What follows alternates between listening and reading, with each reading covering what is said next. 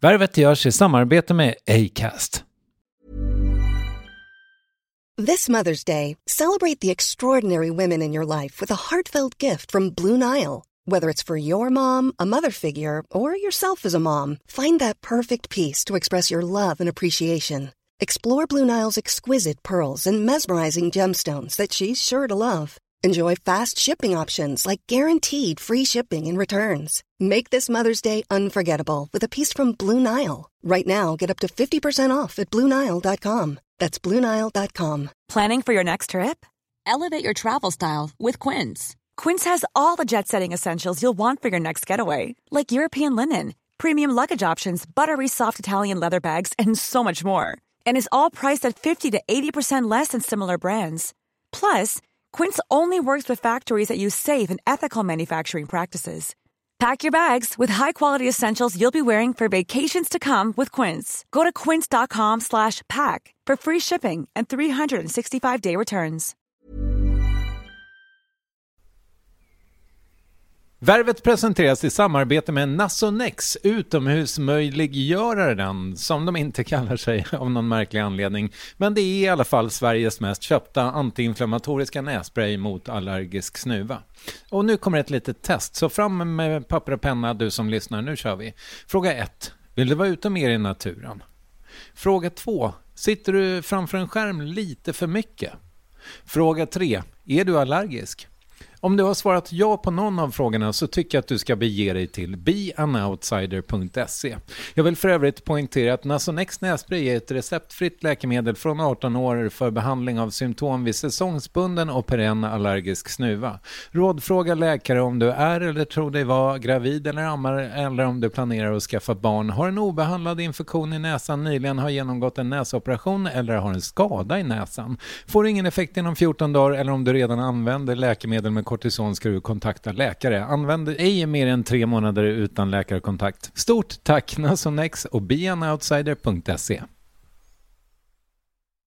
Värvet sponsras av SAS Eurobonus och SAS Eurobonus Mastercard. Och det här är ett budskap som jag tänker kan vara bra för den som antingen gillar guldkant på till exempel tillvaron eller för den som gillar att slå två flugor i en smäll. Om jag tittar på vad jag gör av med under en dag så är det typ 85% mat. Kanske tar jag en kaffe ute och relativt ofta unnar jag mig en lunch men framförallt så handlar jag middagskäk och det blir nästan alltid ungefär 327 kronor. Och jag är förvisso med i alla mataffärers kundklubbar så jag får väl något slags luddig poäng på mina köp. Men får jag poäng på allt, överallt? Jag får ju inte det och det är dumt, för visst, Eurobonus kan användas till resor, lounger och uppgraderingar men otroligt mycket mer, som att bo på något av de 250 000 anslutna hotellen som finns att välja mellan. Perfekt om man vill ha en staycation med sin partner eller så. Och just nu, mellan 23 april och 5 maj, får du 5 000 Eurobonus extra poäng om du ansöker om ett SAS Eurobonus Mastercard kreditkort. Kreditkortet som ges ut av SEB Kort Bank AB, där effektiv ränta är 19,27 procent vilket exempelvis blir 47 108 kronor om du använder 40 000 i kredit i ett år. Men det är förstås inget tvång att utnyttja krediten. Få poäng på allt överallt och du börjar på SAS Eurobonus Mastercard.se. SAS Eurobonus Mastercard.se. Tack SAS Eurobonus och SAS Eurobonus Mastercard.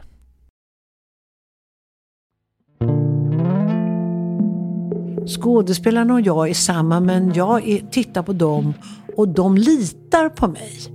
Och, och lita på mig kan de bara göra om de känner att jag vill dem väl.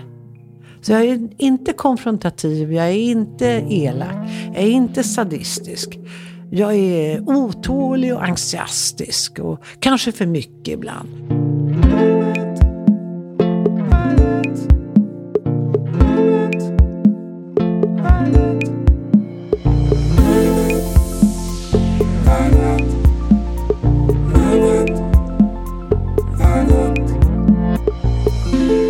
Januari i år klev Susanne Osten upp på Cirkus scen i Stockholm. Anledningen var Guldbaggegalan och motiveringen till just hennes bagge löd Årets mottagare av Hedersguldbaggen är en pionjär inom scenkonsten, en lekfull manusförfattare och en banbrytande filmregissör.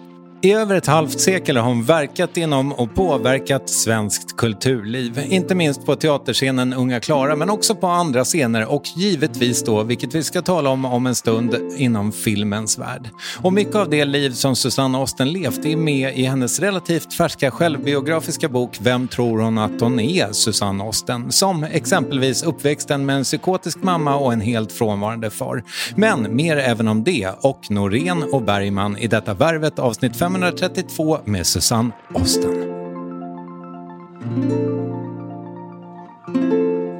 Eh, jag tänkte bara börja i den här ändan att intervjuer med dig, då är det ju eller, så är väl alla samtal i och för sig, för det, det mesta av livet har man ju bakom sig.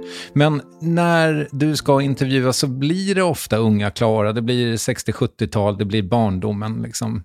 Och min känsla kring dig är att du är liksom du är framåt hela tiden i tanken. Mm. Blir det som liksom blir det som, alltså, som att man håller dig nere då i, någon slags... Alltså... Det, är, det är väldigt svårt att tänka sig att människor inte har en bestämt, har en bild och så har de researchat. Och ibland ytligt, ibland mer. Mm. Och eh, man kan väl säga att jag är skyldig att känna en slags plikt att redovisa saker som jag tycker är viktiga, som har hänt och bör hända. Jag är, vill ju inte se mig som moralist, men jag vill se mig som lite som preacher i alla fall när det gäller eh, det som är grunden till en mänsklig tillvaro, alltså barndomen. Men när jag skrev boken så var det faktiskt så att jag tänkte att äsch, den här barndomen, den är bara till för att man ska färdas vidare. Mm. Så att jag kände mig färdig med barndomen på sätt och vis när jag hade skrivit igenom mitt eget barndomskapitel. Men sen är det så ideologiskt då att det är en massa saker som inte alla har kommit fram till. Och då tänker man att det måste man väl ändå berätta. Mm, ja, jo.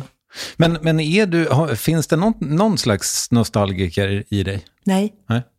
Varken i, alltså jag, jag tänker på 70-talet, jag skulle gå till Peter Moskins, eh, han hade skrivit om 70-talet. Och jag, jag rannsakade mig själv och tänkte att jag var aldrig där. Okej. Okay. Alltså jag, jag 70-talet, eh, ja visst, jag var där. Jag födde barn, jag, man kan ju se mina spår. Men, alltså, det, nej, ingen nostalgi. Absolut inte. Det är nu och framåt. Jag tror att du kan ha uppfattat att jag har ett polskt ord som ledstjärna. Det är faktiskt när vi turnerade med en pjäs i Polen. Så säger geten Gullspira i pjäsen, som är en get, säger hon napsut, framåt. Och det, det, var no, det har fastnat som en jättebra. Nej, men nästa grej då. Mm. Framåt. Mm. Men uh, vad, vad säger det om en människa att hen inte är nostalgisk alls? Kan vara besatt av modernism. Och det har jag väl alltid varit från början, nästan som embryo. Intresserad av eh, modernismen och jag kanske, om jag var nostalgiker, var jag väl nog värst. I 15, 16, 17-årsåldern, då ville man ha varit född på dadaismens tid eller sådär. Man ville ha varit någon av de där fräcka på det där eh, kabaréstället som vågade attackera publiken. Och, ja, men alltså, det fanns en sån eh, estetisk nostalgi. Men sen så det, det, stannar med det då, att det finns epoker som man tycker är väldigt intressanta konsthistoriskt. Eftersom jag då började med konsthistoria och mm. litteraturhistoria. Så, så tänkte man, ja, där har man velat sätta ner en fot. Mm. Problemet med nostalgi, är det det att den är exkluderande? För det blir ju, för mig kan jag, jag kan ju sitta här och orera om Hubba Bubba, att det var viktigt på 80-talet att man köpte rätt tuggummi. Men då är det ju ändå sju generationer som inte förstår den referensen. Alltså jag tyckte att jag hade en... Jag fick nästan en positiv chock när jag frågade mitt barnbarn när jag höll på med radiopjäs och sa kan du ge mig någon relevant hiphop-referens som jag kan använda? Och hon plockade fram ur 80-talet. Mm. Där är ju väldigt mycket min eh, kille Per Tjernberg. Han, är ju, han förde ju hiphopen in i svensk kultur. Han stod inte ut med hela den här andra hiphop, eh, och fjärde, och femte och sjätte generationen. Jag är jätteintresserad av allting. Okay. Så då, vad ska jag då välja? Eh, så att vi har hela tiden den här diskussionen om, han är i när hiphopen var genuin. Och jag är i, ja men inte det här är intressant, här är ju, nu kommer ju Lamar här ut här och, och han har ju fått Pulitzerpriset och han, han, han är ju text lite så kompakt och det här måste man ju lyssna på. Gud, det här förstår jag inte alls och jag är sådär. Mm. Och sen när jag var i Norge nu och såg en ungdomspjäs som utspelar sig i tredje världskriget och vi hade krypit som soldater i djungeln. Och det första ungdomarna i 15-16 års åldern gör är att de börjar rappa. Så, det, så jag är mer intresserad av fenomen. Eh, men Per som är en genuin musiker, han har ju varit med om att höra rappen göras på golvet i Bronx av de och de människorna. Alltså, så frågan är, vad är nostalgi? Handlar om riktiga minnen? De ska man ju inte ta bort från någon. Riktiga värderingar. Men eh, jag, jag, tänker att jag alltid har beskrivit mig, mer, mig själv som en journalist. Att jag är verkligen saken på spåret. Mm. Och så vill jag veta. Och att jag måste inte ha ett musikminne själv för att vara intresserad, utan jag kan, bli, jag kan plötsligt bli det. Mm. Så jag vet inte om det är en temperamentsfråga att vara nostalgisk, alltså att man är mera genuin och vill vara emotionell. Och att jag är mindre emotionell. Att jag är kvickare på mina emotioner. Jag kan, jag kan gå hit och dit. Mm. Jag vet inte om det är. Det, det, det har jag inte tänkt på. Men att nostalgi kan man bli sjuk av. Och jag vill kanske inte stanna i det som drar ner mig. Nej, jag, jag tänker kanske att det. Alltså sådär, det sägs ju att den musik som man hör i typ 14-årsåldern, det är liksom den som alltid kommer att vara starkast för en. Det gäller inte mig. Inte, ja, någon gång om året så måste jag lyssna på Metallica. Okej, okay. eh, ja. och någon gång om året måste jag lyssna på eh, inte att Love var Ray Charles. Då var jag 12-13 år. Mm. Den kommer jag ihåg. Ja, du ser. spelar jag så. Ja, oh, visst, det finns. Ja, ja, Men det. det. finns. Livskänsla. Ja. Klaffa med musiken. Now baby when you sigh, when you sigh I wanna sigh with you. When you cry, when you cry I wanna cry some too. Och jag tänker mig också då att kanske, ja men innan man blev kamrer eller liksom tråkig familjefar så kanske det var eh, 90-tal eller vad det nu blir för dig, 60-tal, liksom när man levde. Och den mm. tiden på något sätt då, så här, det var ett, mer av ett liv och därför så ser jag tillbaka på den här tiden med ett skimmer då. Ja, men i min, jag skulle säga ordning så skulle det vara så att så länge vi är unga och fria så söker vi, har vi så väldigt mycket drömmar. Så det skulle kunna vara då att det är det vi kommer tillbaka till, att allt är mycket möjligare. Sen stelnar det där, eh, det spelar nog ingen roll även om man är konstnär och bryter upp saker. Så fanns det liksom en frihetsperspektiv, jag är väldigt besatt av det när jag skriver om det, att jag tycker barndomen är en letande efter frihet i alla fall. Då ska jag hända en massa saker. Då ska jag realisera, då ska jag leva så, så, så. Vi hade så exakta idéer även i sandlådan på hur vi skulle leva när vi var fria från de där andra villkoren. Så det kan vara det som gör att man kommer tillbaka till de där sakerna, för det var så vansinnigt starka känslor av frihetsbehov. Och sen så när det krockar med en helt annan roll. Det är, jag uppfattar inte de vuxna som bovar, men att vi har, det är ett pris att bli vuxen. Mm. Det är absolut ett pris. Det spelar ingen roll vilket yrke man har. Du, nu inser jag också att jag har gjort mig skyldig till det här rätt mycket eftersom jag alltid liksom återkommer till när jag var 19 och fick eh, liksom flytta in på internat och gå på folkhögskola och röka hash och hålla på med kroppsmålning och skriva poesi. Det var ju liksom min stora Mm. Eh, det, det, var ju otroligt för mig. Mm. Och det där det underhåller jag.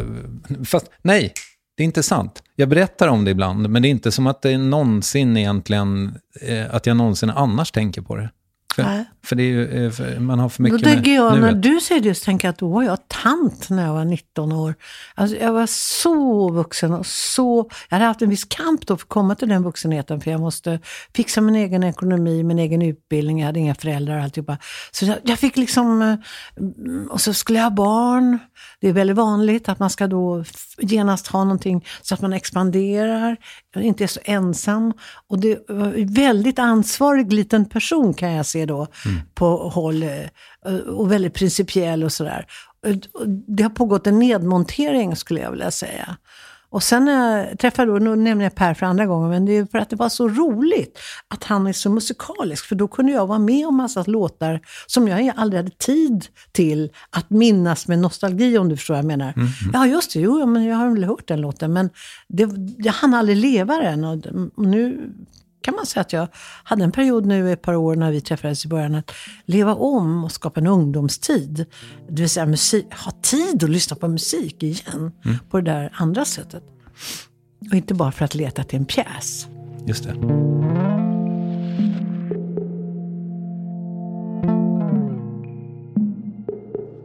Eh, alltså du är ju eh, underbar i, i ditt språk tycker jag. Men jag blir också lite så här matt av tanken att du är eh, närmare 80 än 70. Du har relativt nyligen skrivit den här boken. Eh, ännu en gång då återbesökt din barndom som du har doppat tårna i många gånger under ditt konstnärskap. Och så tänker jag så här, fan, ska man all, kommer man aldrig bli klar med den där skiten? Alltså kommer man aldrig bli klar med sin jävla uppväxt och barndom? Jo, jag tycker att jag blev det. Okej. Okay. Jag tycker det att genom att skriva igenom det en gång till så upptäckte jag att jag var, det var inte så förfärligt. Mm. Det, jag hade ju en syrra och vi höll på med en massa saker och en massa projekt. Jag hade hemskt roligt när jag skrev den, den här grejen. Andra tycker att den är otäck. Men det är ju det där vuxenperspektivet att man vet att, ja men var, varför var det ingen som ingrep på den och den nivån? Det är en helt annan grej. Barn själva är vansinnigt konkreta. Och det var roligt att upptäcka att, att jag, jag, gick också dansterapi någon gång. Jag har gått i alla terapier. Okay. För att ta okay. reda på, mm. hur var det, hur var det? Mm. Och då, en gång när jag var hos en dansterapeut, så låg jag nere på golvet och bet i eh, parkettgolvet hon hade.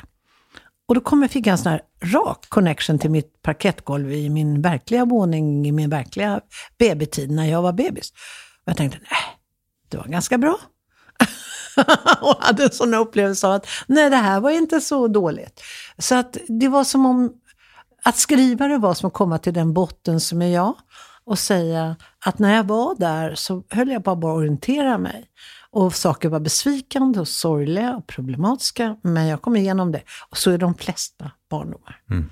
Det är gjort så. Vi ska överleva mycket värre saker. Svält, krig, andra grejer. Så är det gjort, rent biologiskt. Men eh, att du blir utmattad över tanken på att man ska gå tillbaka. Vet du, nu tänkte jag att ta ett re rejält dipp igen och titta på traumateorier. Jag är ju utbildad eh, gestaltterapeut och det gjorde jag väldigt sent i livet. Jag tänkte att jag ska i alla fall försöka fördjupa mig i eh, grupparbete. Det är det, det är jag bra på. Mm. Ska jag stå ut med och inte bli rädd för andra människor i en grupp. Du vet, en, en ensemble kan ju välta om de går emot en så kan de välta en. Så att eh, jag har ju alltid dominerat ensemblen. Nu tänkte jag, nu går jag in i gruppen och blir en sån där ensemblemedlem. Och det är ganska både tråkigt och fantastiskt att bara vara en i gruppen. Men det är ju, en grupp kan ju åka precis åt vilket håll som helst. Så att jag var där i sex år i, i såna här weekendterapier. Och trauma är liksom vad är det han säger? Det jag, jag lyssnar på YouTube nu på tåget hit. En, en väldigt bra traumaexpert. Han har kopplat addiction och trauma. Han menar att vi som är ad, addictive, Just det. Ja, mm. det är vi alla. Många mm. är det i alla fall. Antingen vårt jobb eller också stoff då. Men att bakom det ligger alltid smärta. Det här är painkillers. Så att han försöker bli av med all moralism kring hur människor är. Eh, så det är inte någon ärvd gen som gör mig till addictive. Det är smärta. Som är, och, och då säger han så här, nej men man kan inte göra om själva händelsen. Den är ju där. Men man kan bli av med den smärtan på ett sätt. Om man ser det traumat. Och jag tyckte det var så, åh, Äntligen. Eh, bakom alla dessa eh, diagnoser och den här medicinen och allt. Människor har upplevelser av att bli svikna och utlämnade och mår dåligt av det. Det ligger bakom våra handlingar. Och konst, som jag definierar lite nu fluffigt, allting som jag tycker har kvalitet och är estetiskt berörande, det handlar ju om smärta. Mm. Så att eh, det finns massa sentimentalitet också som jag är väldigt Eh, jag visar nu mina långa röda klor här. Mm. Jag är emot det. Jag är emot det sentimentala. Men det är klart, det finns jättebra country som är hur sentimentalt som helst och träffar absolut i hjärtat. Mm. Så, så man, kan, man kan mjölka känslorna, men vad jag är ute efter är att Människan är med om svåra saker, vi är byggda för det, men vi ska framåt och när vi är bakåt då ska vi ta reda på vad är det för smärtpunkter jag har? Och respekt för det och inte hålla på och moralisera att den här människan är dålig för att den, är, eller den har genetiskt, eh, den är lagd för att bli så här och sådär. Utan strunta i det och säga att det ligger smärta. Och det är klart att Ja, jag, jag ser det som att trauma är någonting du kan göra någonting åt. Men händelserna som hände, de är där. Mm. Och du kan skriva om dem. Mm. Men det är men, inte säkert att de var så hemska. Men vilka ser du som dina trauman i livet då? Får jag fråga det? Nej, trauma, det var ju att min pappa försvann utan att jag lärde känna honom. Jag kan iskallt tänka att om den tyska pappan med de erfarenheterna hade fått uppfostra mig, kanske jag hade blivit en jättemycket tråkigare person. Det kan jag faktiskt tänka. Mm. Men den pappan som jag då förlorade var enligt min syster en väldigt känslig och snäll person. Inte så att han inte slog en på stjärten, för så var ju, så var ju tiden. Ja. Men han, han hade inlevelse. Och han var en en kämpande människa. Det, det hade varit intressant att få, få den uppmuntran, mm. eller den kärleken. Men var det verkligen, alltså jag har träffat män som säger, det bästa vi har, du och jag Susanne, är att vi hade ingen pappa. Alltså det kan också vara att man förskonas från en omöjlig eh, mansroll där människor är plågade av det, precis som vi alla är plågade av i det här patriarkatet. Jo tror det är samma konstiga pålagor på oss, som vi brottas med hela tiden. Men din fråga om, är den här trauman kvar? Nej, jag kanske har lekt ut dem då i bra terapi. Mm. Och sen har jag själv sett till att jag har skaffat mig kunskap för att jag kan hjälpa lite grann. Om det händer läbbiga saker så kan, är jag inte rädd i alla fall. Men jag har känt lite grann att du ändå, alltså så här, att du har, du har liksom forskat på din far. Sen, ja, det var jag väl har letat ja, vad precis. som var sant. Eftersom min mamma var, i sin fantasivärld sa så mycket läskiga saker, så var jag tvungen att ta reda på vem var den där mannen. Och då har jag faktiskt gjort det grundligt. Och kanske är det det som är min traumateori då, att om man forskar grundligt på den smärtpunkten och finner hur det var, så är det lugnt på den fronten. Och vad jag fann var, ja, han hade funnits. Ja, han var motståndsman. Det var inte bara snack. Han hade gjort konkreta saker. Han var förföljd av Gestapo. Han finns numrerad, beskriven. Och vad jag fann som inte någon letade efter, att han hade spelat teater. Vilket för mm. mig är en hemlig humoristisk connection. Mm. Men du, eh, har du känt dig fri i ditt skapande? Kan man säga att det är den enda platsen jag känner mig riktigt fri i. Och, och, och då har, nu har jag nya idéer, men jag vet inte. Det finns ju hjärnforskning nu som är så spännande. Och då är det en kvinna som har undersökt om eh, kärlekscenter sitter bakom örat. Det heter någonting på latin, okay. som jag inte kan. Men det stod i Guardian en artikel om att hon, hon menar att apan och människan har det här speciella. Och när vi tänker på människor som vi älskar, och, och, och, så tänker vi något roligt vi har gjort för dem och vi skrattade tillsammans. Då ler vi. Då tänds det upp liksom små stjärnor här inne. Detta är PET Screens resultat. Okay. Hon forskar på den nödvändigheten av kärlek. Mm. Och hon skiljer nog på sex och det, utan det här är kärlek. Och då tänker jag, är det det som jag är med om när jag går in i den här eh, repetitionssalen. Att eh, spegelneuronerna, de där andra, de gör som jag eh, gör och jag gör som de gör. Uppstår det någon typ av god kommunikation som skapar en känsla av att vi tillsammans är inte klokt så roligt. Alltså lika läskigt som det är när en grupp som man vill jobba med vänder sig mot en. Lika vidrigt som det är, lika underbart är det när gruppen rör sig tillsammans. Mm. Och man tycker, wow, ja, Nej, men ja, så kan man göra. Så att där har jag varit väldigt, väldigt lycklig i, i, i sådana sammanhang. Har det hänt att de har vänt sig mot Ja, det? ja Okej. sparkat mig också. Ja. Sagt att vi fattar ingenting vad du tänkte göra här. Och jag kom hem från en resa och ensemblen var som en mur. Vi har hittat på en annan pjäs, varsågod. Om du vill göra den så. Och sånt kan ju inte jag ta, så jag sa, men jag kan spela teater. Så jag sa, okej, jag tar hem och läser den. Och så tänkte jag, där, jag måste komma ur den här låsningen. De kan inte ta min grej, de fattar inte vad jag håller på med. Jag kan inte ta det här, det är för enkelbiffigt. Och så hittade vi en grej som jag övertalar dem till och det blev väldigt bra. Okej. Så att, eh, vi gjorde kompromiss. Ja, jag förstår. Och det, det där är också jävligt spännande tycker jag, för att jag tror att jag hörde dig säga det någonstans, äh, att liksom, när du har varit på scen så har du inte kompromissat, men du har behövt göra det med film. Ja, filmen är ju så väldigt många... Det är ju helt enkelt en business. Och jag är väl ingen jättesmart businesswoman. Och jag beklagar just idag att om jag hade varit lite galnare hade jag fått göra, kunnat göra lite märkvärdigare filmer som Herzog som släpar sin båt över fjällen och han har indianer som säger vill du att jag ska döda den här skådespelaren, han verkar vara så dum. Och jag tänker, är man tillräckligt galen så klarar man eh, Hollywood och de här eh, Ruben har sådana muskler, alltså en absolut egensinnig som inte låter sig rubbas och kunna gå in i en, bara en conman. Jag, tyvärr, jag har inte de förmågorna. Jag, jag, jag säger vad jag vill göra och jag tänker att det är väldigt fint och intressant. Det ska väl räcka.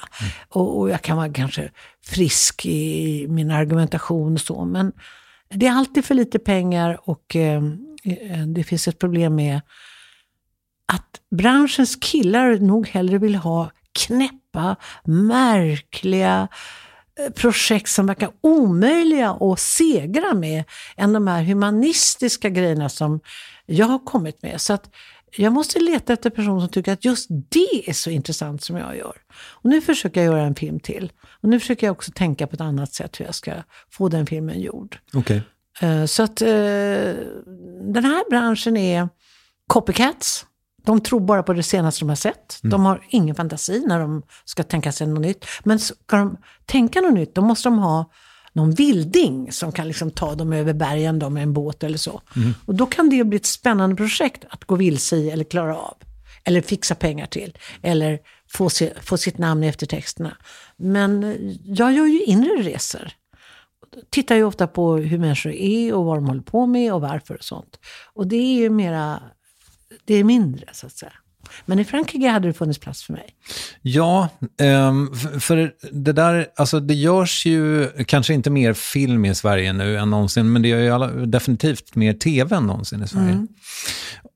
Och jag har ju eh, umgås med människor och jobbar med människor som, som är luttrade i det. Liksom. Och det är ju, jag har fått känslan av att det liksom är, visst det görs mer än någonsin, men det är också svårare än någonsin att passera någon slags nålsöga, för allting måste bli mätbart. Allting måste gå Ja, att... nu är vi inne på en, en stor strukturell skillnad mellan även din ungdom och min ungdom. Eh, Det som är nu. Det som är nu är ju en mätbarhetspsykos, skulle man kunna säga.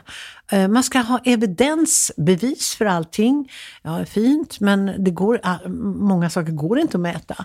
Eh, Jag talade just med en person från Finland som sa att det heter varje år att vi är den lyckligaste befolkningen i eh, Norden, men vi är så jävla olyckliga. I världen tar- till och med. i Mm. vi är så fruktansvärt olika, vi tar livet av oss i en enorm utsträckning. Så vad mäter man? Ekonomin mäter man. Hur lyckligt den är distribuerad och så.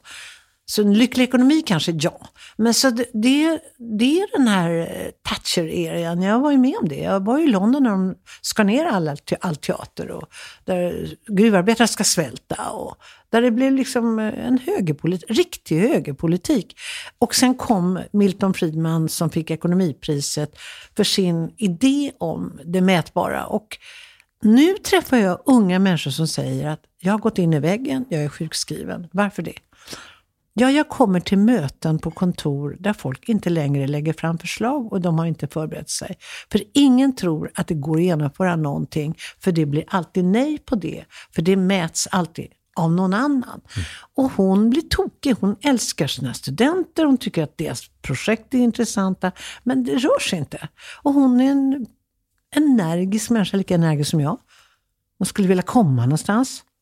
Och vi, satt, vi satt och pratade om det och hon sa hon har sagt upp sig. Och hon säger att det är så på, hon har träffat folk på sådana här eh, utbrändhetskonferenser. Det är så över hela samhället nu. Att folk kommer till en viss punkt när de inte tycker att det känns meningsfullt. Mm. Att säga vad de har tänkt. Mm. Och, och, och, men tillbaka till liksom film och tv-klimatet då, eller filmklimatet kanske vi ska prata om framförallt eftersom det är det du vill in i igen.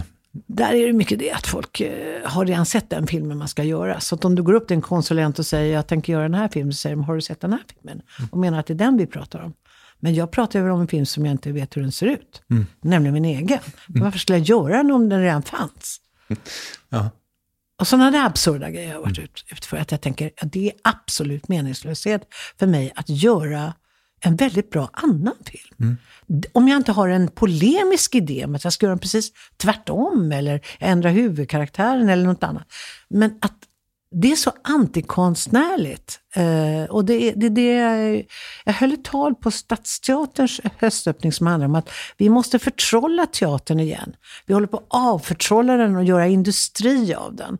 Och teatern var ju ett hemligt, lite skitigt ställe där man kunde göra väldigt konstiga och helt improduktiva saker. Men det håller också på att få en mall. Så vi jobbar med Excel-arket. Men själva verket så begär publiken, eller de vet inte ens vad de ska begära, men de begär att bli överraskade och tagna någonstans. Men om vi inrättar alla scener likadant så att det ska gå snabbt att byta allting. Vi behöver inte ha några kulisser, vi behöver bara antydan. Men publiken kom kanske för att bli riktigt överraskade över att wow, är det grönt överallt nu? Hur gick det till? Så trolleriet, om vi tar bort det från teatern, då finns det ingen funktion i teatern. Filmen är ju redan genom att den kan flytta sig till Sydamerika eller den kan gå in i munnen på en och vara i svalget. Den är ju redan mycket mer förtrollande. Men scenen har ju en annan magi.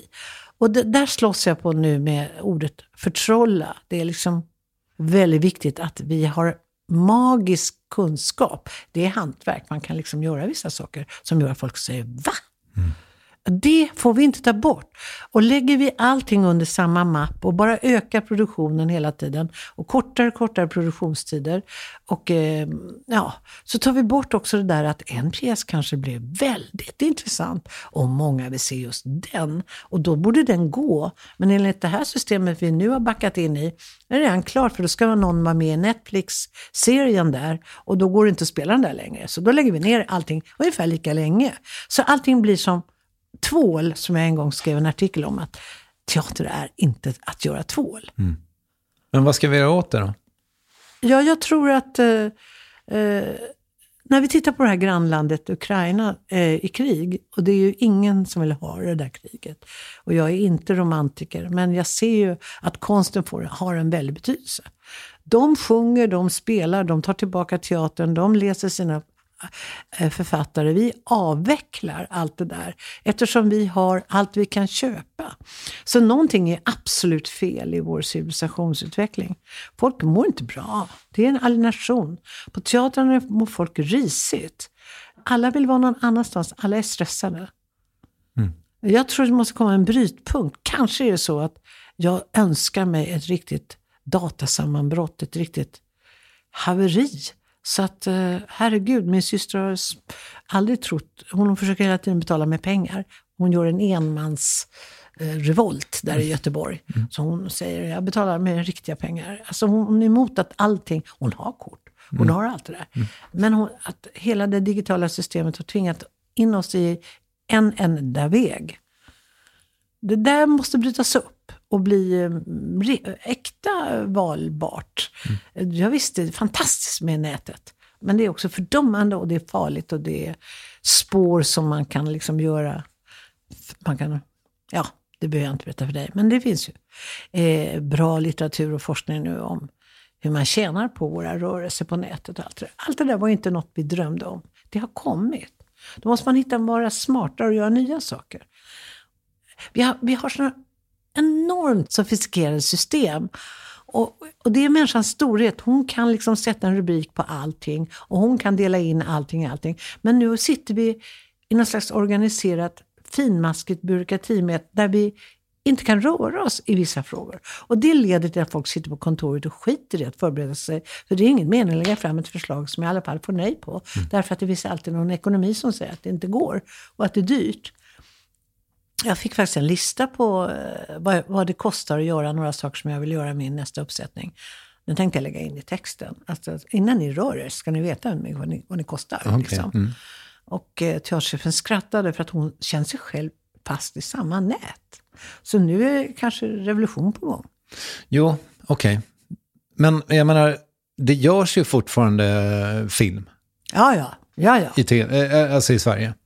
Undantag finns hela tiden. Det finns, och det är jättebra unga kvinnor som gör filmer av, på ämnen man inte skulle kunna tänka sig för bara 30 år sedan. Men vad har du sett på sistone som har varit bra? ja, jag tänker på den här ehm, eh, Guldbaggevinnaren som eh, den är inspelad i Costa Rica och handlar om ja. Mm. en, en lite utvecklingsstörd kvinna som har en religiös betydelse i familjen och måste eh, offras på något vis. Clara Sola. Man håller henne kvar i hennes, hennes skadade rygg och så vidare för att hon har kontakt med Maria.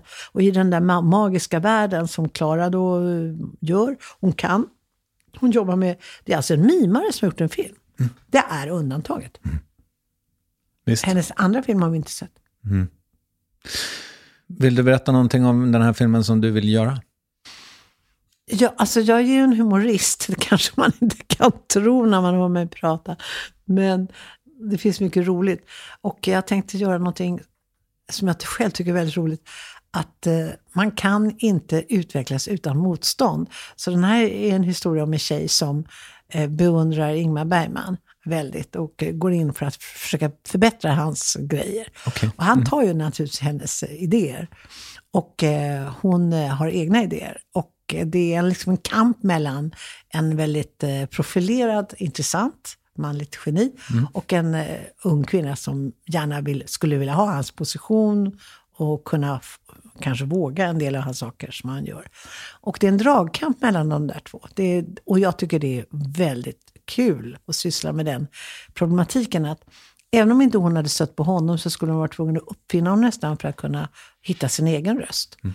Så att det är någon slags eh, lek med mina egna erfarenheter, att leva just den här tiden och ta fram min röst då, eller mina försök att eh, skapa någonting. Mm.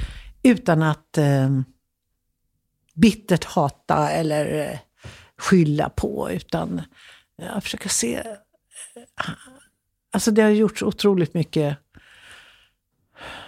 bra saker, fast det egentligen inte går. Så det är ju det som är min poäng. att eh, Motstånd skärper. Utan motstånd blir det heller ingenting. Mm. Och apropå att inte vara nostalgisk eller att inte vara sentimental. Nu har vi två saker som jag är emot. Eh, så tycker jag inte heller att eh, mm, skylla på alla andra omständigheter att det räcker. Utan man måste hela tiden se vad är struktur, vad är person, vad är temperament, vad, vad är situationen.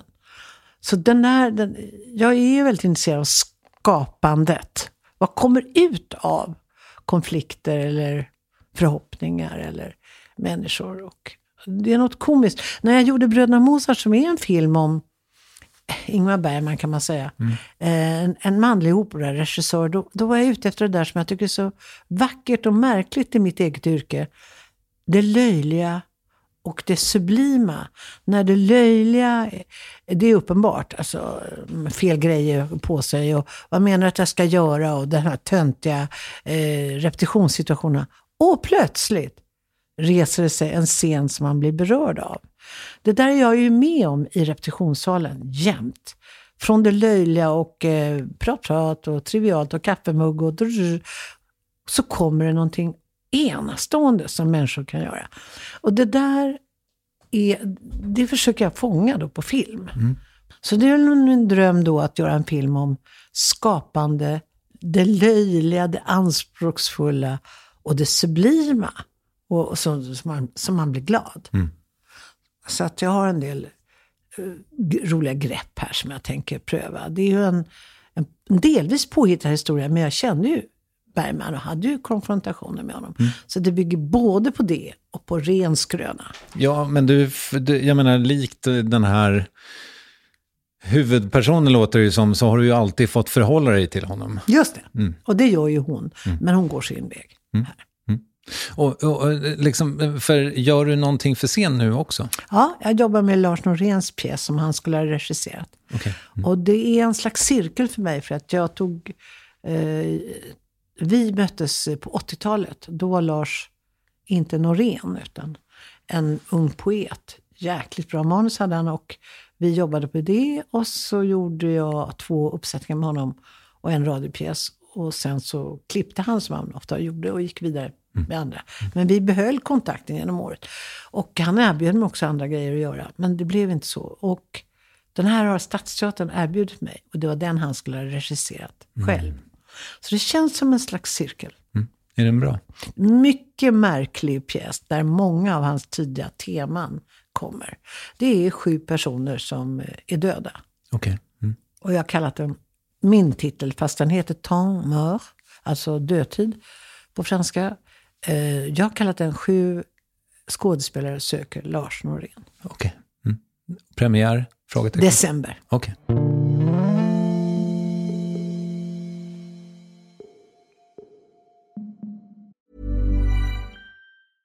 A lot can happen in the next three years. Like a chatbot may be your new best friend. But what won't change? Needing health insurance. United Healthcare Tri Term Medical Plans are available for these changing times. Underwritten by Golden Rule Insurance Company, they offer budget friendly, flexible coverage for people who are in between jobs or missed open enrollment. The plans last nearly three years in some states, with access to a nationwide network of doctors and hospitals. So, for whatever tomorrow brings, United Healthcare Tri Term Medical Plans may be for you. Learn more at uh1.com. It's that time of the year. Your vacation is coming up. You can already hear the beach waves, feel the warm breeze, relax, and think about work. You really, really want it all to work out while you're away. Monday.com gives you and the team that peace of mind. When all work is on one platform and everyone's in sync, things just flow wherever you are. Tap the banner to go to Monday.com. When you make decisions for your company, you look for the no brainers. And if you have a lot of mailing to do, stamps.com is the ultimate no brainer. It streamlines your processes to make your business more efficient, which makes you less busy. Mail checks, invoices, legal documents, and everything you need to keep your business running with stamps.com. Seamlessly connect with every major marketplace and shopping cart. Schedule package pickups and see your cheapest and fastest shipping options from different carriers. With rates up to 89% off USPS and UPS rates. And with the Stamps.com mobile app, you can take care of mailing and shipping wherever you are. Make the same no brainer decision as over 1 million other businesses with Stamps.com. Sign up with Code PROGRAM for a four week trial, plus free postage and a free digital scale. No long term commitments or contracts. That's Stamps.com. Code PROGRAM. Så eh, va, jag, jag hade tänkt fråga vad som upptar din energi just nu, men det känns som att det finns grejer. Mm. Och jag, jag har ju också det där som vi började med att prata om. Att jag känner att jag har en mission. Att prata om barndom med vuxna konstnärer och politiker och sådär. De som vill höra på helt enkelt. Varför, varför vi ska tänka annorlunda med fördelningen av pengarna. Varför det här är viktigt. Och nu, nu jobbade jag med en senilitets och äldreforskare, Ingmar Skog. Han var med på ett seminarium som jag höll. Då jag tänker, är det så att vi som håller på med konst för barn, vi måste alliera oss med bra forskning. Och han jobbar med demensen då som metaforer i det här. Och demensen, där vet man att de första 16 åren är avgörande för demensen. Och sen finns det en ny period då konst och litteratur och teater och musik är väldigt viktigt för hjärnan. Och det är när vi är i medelåldern. Så vi har de där första 16 åren och sen har vi medelåldern som påverkar demensen. Och då tänker jag på mitt enkla sätt att här har vi ett bevis för när samhället är intresserade av den dyra kostnaden. Det det är dyrt med dementa när vi blir det och måste skötas. Men varför inte börja med de här 16 första åren där vi, våra hjärnor är bara står och väntar på intressanta saker. Ja, och är det någon som har eh, jobbat för att de där ska ha kultur eh, så är det väl du? Ja, inte bara jag. Vi är väl en generation ändå. Det finns ju första vågen och andra vågen. Men på 60-talet startade jag den där vågen. Men det, det finns ju många som är, brinner för det. Men eh, jag menar, alltså min, jag har ju då två barn som jag på något sätt är lite ansvarig för. Eh, den ena är 11 och den andra fyller 14 i höst. Eh, Alltså, det är ju väldigt svårt tycker jag att tävla med YouTube. Alltså överhuvudtaget. Inte bara i liksom... Rent mänskligt också. Ja. Ja, kanske. Ja. Och, vad tänker du om det?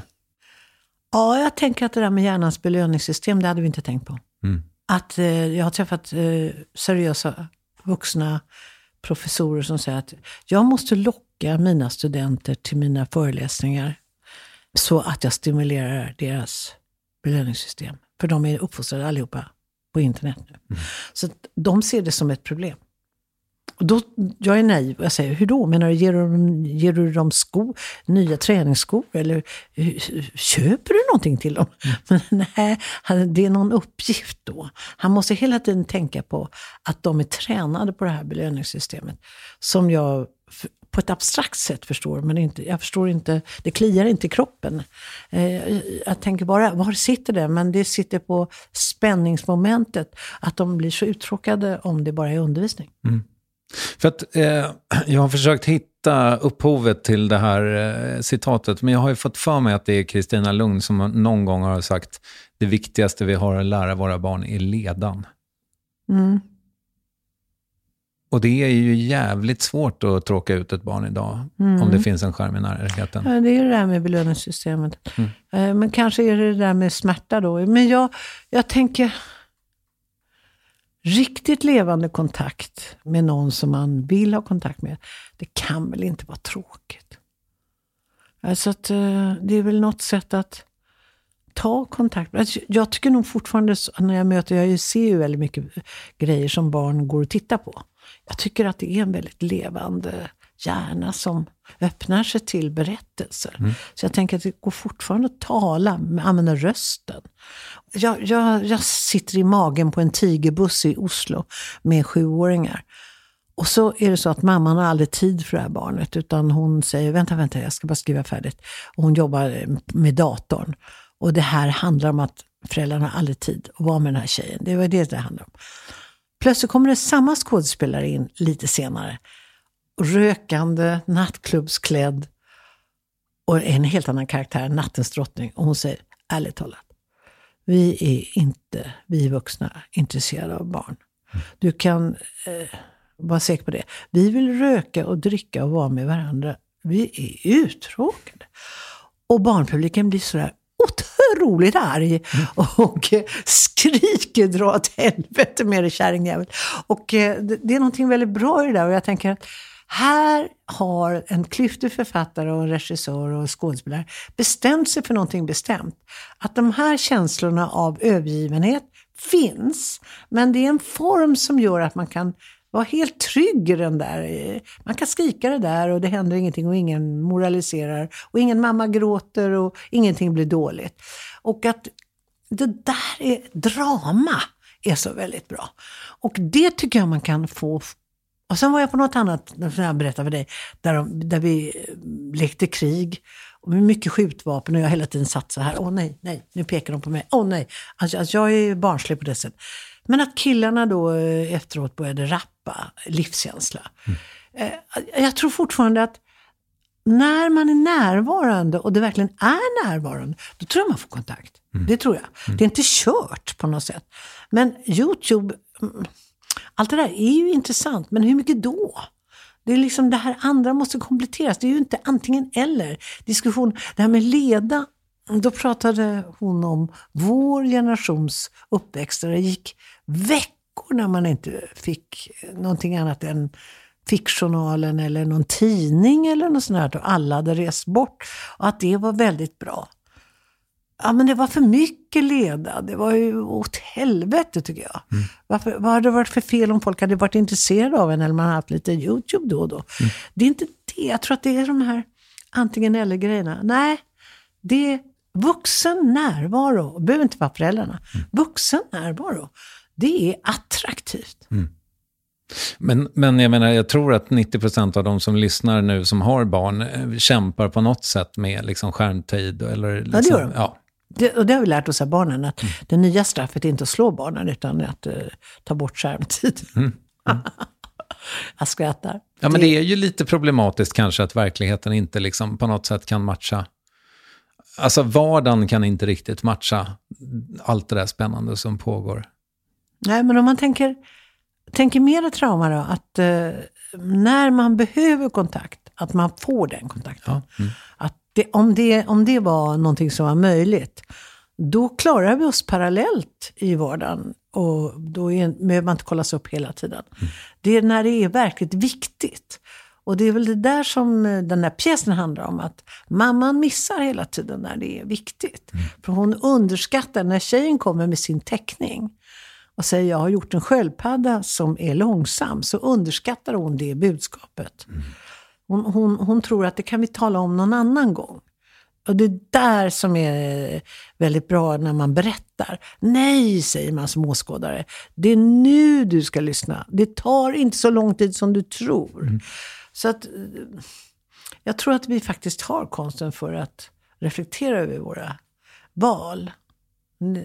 Det, det, tror jag. Att vi kan bli berörda genom en serietidning som är bra eller en, åh, de här tecknade romanerna som är så bra. Men du, eh, här, jag kanske inte är först med den här spaningen, men kan man tänka sig att om du då i, under hela ditt vuxna liv har bearbetat det faktum att du inte blev tillräckligt sedd när du var barn, och så har du liksom på något sätt vikt ditt liv till att se barnen. Ja, men jag tror att det är så här snarare att allt det jag fick som var konstnärligt var det som gör att jag vill ge det. Okej. Mm. För jag tror att det var så att det var tajtare med bibliotek. Jag gick gratis teater på Medborgarplatsen. Det var eh, vuxna som eh, sen blev eh, teaterchefer och tv-chefer, allt vad de blev, men som jobbade med barnen då. Det var vuxna som pryade på barn, använde barn som läromedel och lärde dem teater och så. Det var, det var där man fick skriva pjäser och så. Och jag gick i en skola där vi musicerade och lärde oss dikter och så. Jag tror att det var allt det som gavs mig som har gett den där eh, enerverande, lite utmattande kvaliteten som jag har. Att jag tror på konst för barn. Att ge dem någonting annat än en idé om en Rolex-klocka. Som liksom är en skinande materiell grej. Så får man idéer om att det där kan jag också göra. Jag kan också måla, jag kan också skriva. Jag, jag kanske inte blir regissör eller så. Alla behöver inte bli Ingmar Bergman. Men jag kan, jag kan läsa, jag kan göra någonting. Jag tror spoken word-rörelsen eh, är otroligt viktig. Och så. Jag, när man ser människor gå upp på scen första gången och säga någonting de har skrivit. Herregud, det är väldigt rörande. Mm. Jag tänker mig, så här, för att jag var lite inne på att vi skulle prata om klass, och så har jag tänkt li, eh, lite på frågan huruvida du ser det som att du har gjort en klassresa, men jag tänker också, eller jag kanske har en, redan bildat mig en uppfattning om att din morsa kanske inte var där, eller hon var ju bevisligen inte där, men hon gav dig språket. Absolut. Hon var passionerad på språk. Hon skriver också väldigt bra. Det upptäckte jag ju då som eh, vuxen. Och hon gav mig väldigt mycket, mycket värderingar i förbifarten och biblioteket och allt det där. Hon ville ju egentligen bli eh, arkeolog. Det kan man på sätt och vis säga att man är då man gräver i själen, man gräver neråt. Men hon, hon var en väldigt intressant människa och, och hon hade intressanta vänner som man liksom har plockat upp på, det var inte mina, men det var referenser, det hände saker. Hon var flyktingengagerad, hon var in, an, engagerad i världen. Det är mycket som jag också bara fick veta var grejen, kan man säga. Så min miljö var, vi var extremt fattiga, det kan jag säga. Men, eh, men rika på just sånt annat, Just det. när det gäller kunskap. Så det var en kunskapsmiljö och det var massa flyktingar och de, de var aktiva och de hjälpte varandra. Det fanns verkligt bra saker som, jag, som var min miljö. Eh, sen har jag skrivit mycket om det där året i Norge när jag var i en familj som verkligen hade ja, de hade kärlek till sin familj. Det går ju också att uppleva andra familjer och säga Wow, vad är det som händer här? Det tror jag väldigt mycket på. Jag tror att vi tittar. Vi är forskare mm. från början. Mm. Så frågan är vad vi, vad vi får forska på. Men det, klassmässigt var det så att min pappa var snickare och min mamma var från Göteborgs övre medelklass och deklasserade sig genom att bli socialist och skriva på arbetarpressen bara. Hon, hon tog ideologisk före den vänster som jag är född i, med, uppvuxen med, så var hon en sån här en principiell arbetarklass. Mm. Fast hon var, hon kunde inte laga mat och hon kunde inte städa, hon kunde inte hålla rent. Nej, men det finns väl, och jag menar den typen av sossar görs väl inte längre, men som, vad heter han, Eliasson känns som att han är den sista bastionen. Liksom. Han är en riktig klassklättrare. Ja. Just det, det första som tog studenten i sen. Det, han har gjort en klassresa, men jag kommer ihåg de där striderna mellan Barbara Backberg och Irene Mattis i vänsterrörelsen. När de stod och sa min pappa är mera arbetarklass än din. Mm. Och det tyckte man var lite bisarrt. Men, men då kände jag mig rätt trygg. Att min pappa var ju arbetarklass, mm. fast jag inte hade någon. Mm. så allting var båg. Men eh, vi höll på med det där klasseriet. Jag har faktiskt gjort upp med det, tror jag. Jag skriver om när en av mina skådespelare, Lena Söderblom, som var en rakbladsvass och mager och rolig komediant, när, att hon att någon gång i någon hetsig sån här diskussion på 70-talet så sa de, nej men hon kan ju inte spela arbetarkvinna för hon, hon har ju eyeliner. Alltså nivån, det kan verka inte klokt hur folk är på att försöka hur ser en arbetare ut? Vad är en riktig arbetare? Vad är en riktig människa? Jag tror att jag har sluppit att bara säga de sakerna. Mm. Mm. Men, men ser du, jag menar, nu sa du att du har gjort upp med det, men har du gjort en klassresa? Jag tycker att eh, jag var tvungen att bestämma mig att barndomen är en kategori som slår sönder lite grann klassaspekten för att jag har sett, mm, vad man har sett barn i alla miljöer som inte eh, mår bra. Så blir barndomen en speciell kategori där de faktiskt inte kan ändra på sina villkor. De har inte bestämt var de är födda. De har inte bestämt var föräldrarna tänker bosätta sig eller skilja sig eller någonting. Så att barndomen är en speciell kategori. Och då fick jag försvara den positionen mot ganska tuffa sossar som sa att arbetarklassbarnen är de enda man ska spela eh, spela för. Och det var jag tvungen att säga att det där tror jag är bullshit. Mm. Man ska spela för barn om man är intresserad av förändring. Och så ska man mixa barnen om man är intresserad av förändring. För att eh, jag är uppvuxen i en miljö där det var alla sorter faktiskt. Det var ett mycket mindre samhälle på Stora Essingen. Där, där ja, överklassen hade swimmingpool och bodde, men det var så tydligt. Och vi bodde i arbetarungarnas hus. Men det var samma gata som vi spelade på. Mm. Så att jag tror att en del av de där grejerna är väldigt ytliga och en del arbetarhem är mycket intellektuella och eh, andra eh, överklasshem är proletär, eh, helt renons på all samvaro. Som man skulle, det går inte att göra en linjal här, men naturligtvis är segregeringen roten till det som händer nu. Mm. Det, det, där, det, där kan jag vara helt enig. Men har, eh, liksom, har klyftan mellan intellektuell överklass och liksom ekonomisk, har den någonsin varit så stor? Det finns väl inga klyftor som någonsin har varit så stora. Men jag menar, det finns ju inte fler böcker på Lidingö idag än det gjorde nej, 78. Tvärtom, utan man inreder kanske böcker som inredningsdetaljer. Uh, nej, det, det, det, den här bildnings... Där har ju man kanske något att anklaga eh, arbetarrörelsen för att de släppte taget om sina tidningar och om bildningsbegreppet. Eh, och det är helt upplöst av ett eh, expanderande, fantastiskt konsumtionssamhälle. Mm. Som, eh, som eh, är så fantastiskt. Så det är som Schlaraffenland. Vi kan ju få så mycket godis överallt. Mm. Och då har, då har den där läsecirkeln och föreningen och allt det där är bara borta. Men det är nätverk istället och det är hemliga grupper på Facebook och you name it, människor är kvar. Så det kommer uppstå nya saker. Men det är inte så att bildningen förenar oss, det är det inte. Utan det är väldigt individualiserat. Och eh, barnen är också individualiserade. Det, vem tror på det gemensamma? Ja, det måste teatern göra. Och mm. teatern håller på också att bli eh, individualiserad. Men det här är lite intressant att prata med dig om, tycker jag. För nu när vi sitter här, det kanske var ett tag sedan när folk hörde, eh, så rasar en debatt om, om Sverige. Det började med något slags vittnesmål om att någon fick vänta på rummet medan familjen åt, alltså en lekkamrat. Och det kallas då för Swedengate. Um, själva diskussionen huruvida man fick vänta på rummet eller inte under middagen, den är väl kanske inte så intressant. Men det som den sätter fingret på, tycker jag, som kanske började med den svenska coronastrategin, det är ju att den svenska självbilden eventuellt har börjat vackla lite grann. Mm. Vad tänker du om det? Bra. Det är bra att den gör det. Alltså, det är rörligt allting. Jag hörde någonting, det är bara 10 procent av mänskligheten som inte tror att det är någon klimatförändring.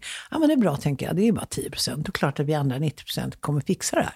Alltså, det går, ju, det går ju verkligen att tänka rörligt också. Och tänka ibland vi tog emot massor av flyktingar 15. Mm. Och så plötsligt gjorde vi inte det utan massiv framryckning av eh, högerpopulistiska idéer. Eh, så kom Ukraina och öppnade vi våra hjärtan i alla fall. Eh, för att vi är inte dumma. Vi kan ju se att det här behövs. Eh, och samtidigt så startade en debatt om att ja, men de är blonda, det är därför vi tycker om att de här är... Ja, men det är bättre att vi gör det än att vi inte gör det tycker jag. Det är rörligt. Jag tror att vi är mycket, det är mycket rörligare. Det är svårt att se vad som kan hända ifall någonting händer som verkligen ändrar saker och ting. Mm. Eh, men jag tycker att sådana här saker som att det plötsligt var utan vatten i två kommuner. De har inget vatten idag. Eh, de kunde inte skölja sina toar. De, de, de, kunde inte driva, hålla dagis öppna. De kunde inte hålla eh, sjukhuset öppet. Jag menar, där, nu börjar vi tala om att det rycker på oss. Och då när det konkret är hotat, då blir människor väldigt uppfinningsrika och mer solidariska. Och räddare och farligare. Men tror du vi blir mer solidariska? Jag tyckte liksom corona, liksom när det kom och folk hamstrade toapapper som galningar. Ja, det gjorde de i början. Ja. Men, ja, men förändring gör ju människor livrädda. Men efter ett tag så började folk åka till varandra som de inte ens kände. Och det kan jag ta på vägen och så. Så jag tror att Praktisk solidaritet är en slags biologisk förutsättning för att jag överlever inte själv. Jag byter det här med dig. Mm. Jag tror inte att det är godhet. Jag tror att det är först, nej vad läskigt. Nu, nu ser vi om mitt hus och nu stänger jag dörren. Men sen, om jag gör det med dig så kanske du gör det med dig. Alltså, det är faktiskt biologi. Det är ju Lasse Berg som har lärt oss att vi är egentligen från början samarbetsvilliga, inte för att vi är goda, för att vi överlever bättre. Mm. Så det, det, det, det beror på vad som händer. Det är intressant när det händer saker som många relaterar till. Det är först då det kan bli förändringar. Mm. Okej, okay. så du är ändå hoppfull? Ja. Okej. Okay. Ja, det låter ju alltid stort att säga ja, utropstecken. Men jag tror det ligger i vår biologi.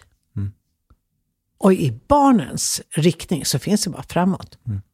Men, men eh, det är ju, eh, jag har eh, tvingats till viss självrannsakan, för jag har ju liksom alltid antagit att det som var sant på 70, 80, 90-talen när jag liksom blev vuxen, att vi var världens rikaste land, att vi var världens bästa land, att vi tog hand om alla. Det fanns liksom plats och det fanns liksom skyddsnät och de gamla tar vi hand om väl och deras pensioner är okej okay och så vidare.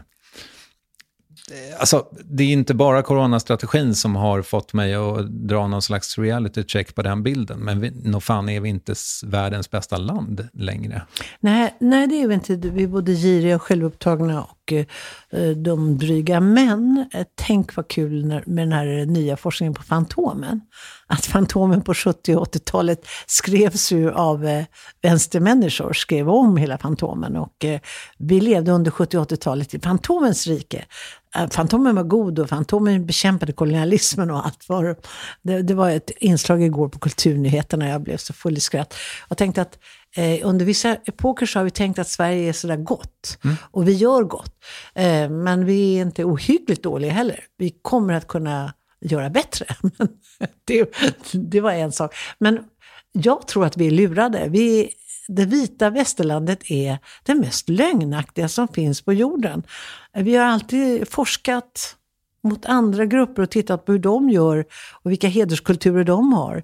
Men eh, när man forskar och tittar kastar kritiska blickar på oss, då är vi, lögnen är vår grund.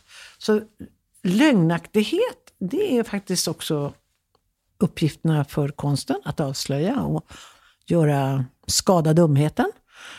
Lögnaktighet är våra bytessystem. Vi skulle inte kunna ta oss igenom en intervju så här om inte du var lite mer lögnaktigt social eh, och jag lite sådär. Vi, vi bjuder på små saker hela tiden. Det är bytes... Men, men de stora sveken, de stora trauman i vår civilisation, till exempel att vi slog ihjäl alla indianer i USA. Eller att vi ja, var har vi inte slagit ihjäl alla indianer, mm. så att säga. Eller ja, indigenous people. De är bara utrotade. Ja, vi har väl plundrat eh, en hel del från våra egna... Eh, våra, våra egna samer. Exakt. Mm. Och, och, eh, att, och gjorde så sent som i vintras också. Ja, och, och, visste inte. Och oj, nej men det var ju fantastiskt. Inte visste jag det här. Vi anar ju inte allt det där. Så att vi kommer att upptäcka än, än mer mörka saker, men för det är människan, follow the money sa väl Marx. Girigheten mm. är väl en grej. Mm. Och redan Bibeln talar om det, att det är faktiskt väldigt farligt att vara så giriga som vi är. Mm. Men vi, så har vi byggt upp samhällena och frågan är hur upprörda vi ska bli när vi upp...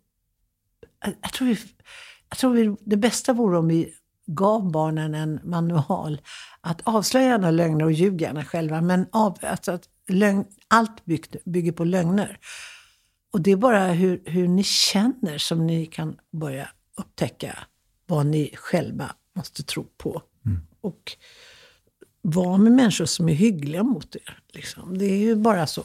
I grupper där man inte tar ner varandra. Det är bara så vi kan växa. Nej, men det, jag har nog en pessimistisk uppfattning. Jag är ju MAD-uppfostrad. Jag tror väl inte på någonting. Men jag, när du frågar om jag är liksom optimistiskt lagd. Så, det är ren biologi. It ain't over until och så vidare. Mm. Eh, nej, optimistisk in i kaklet skulle jag vilja säga. Mm.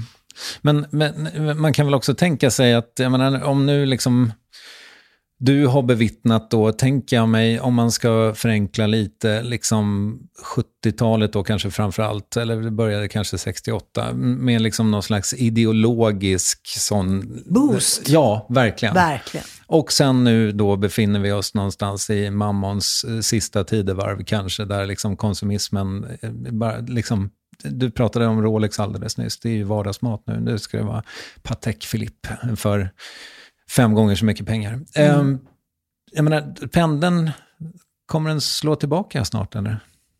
Och vad blir det då? Jag har själv varit med om att jag har inget klädbegär längre. Nej. Jag har alltid eh, kunnat försvara det, eller försökt förklara det med att jag är så estetiskt intresserad.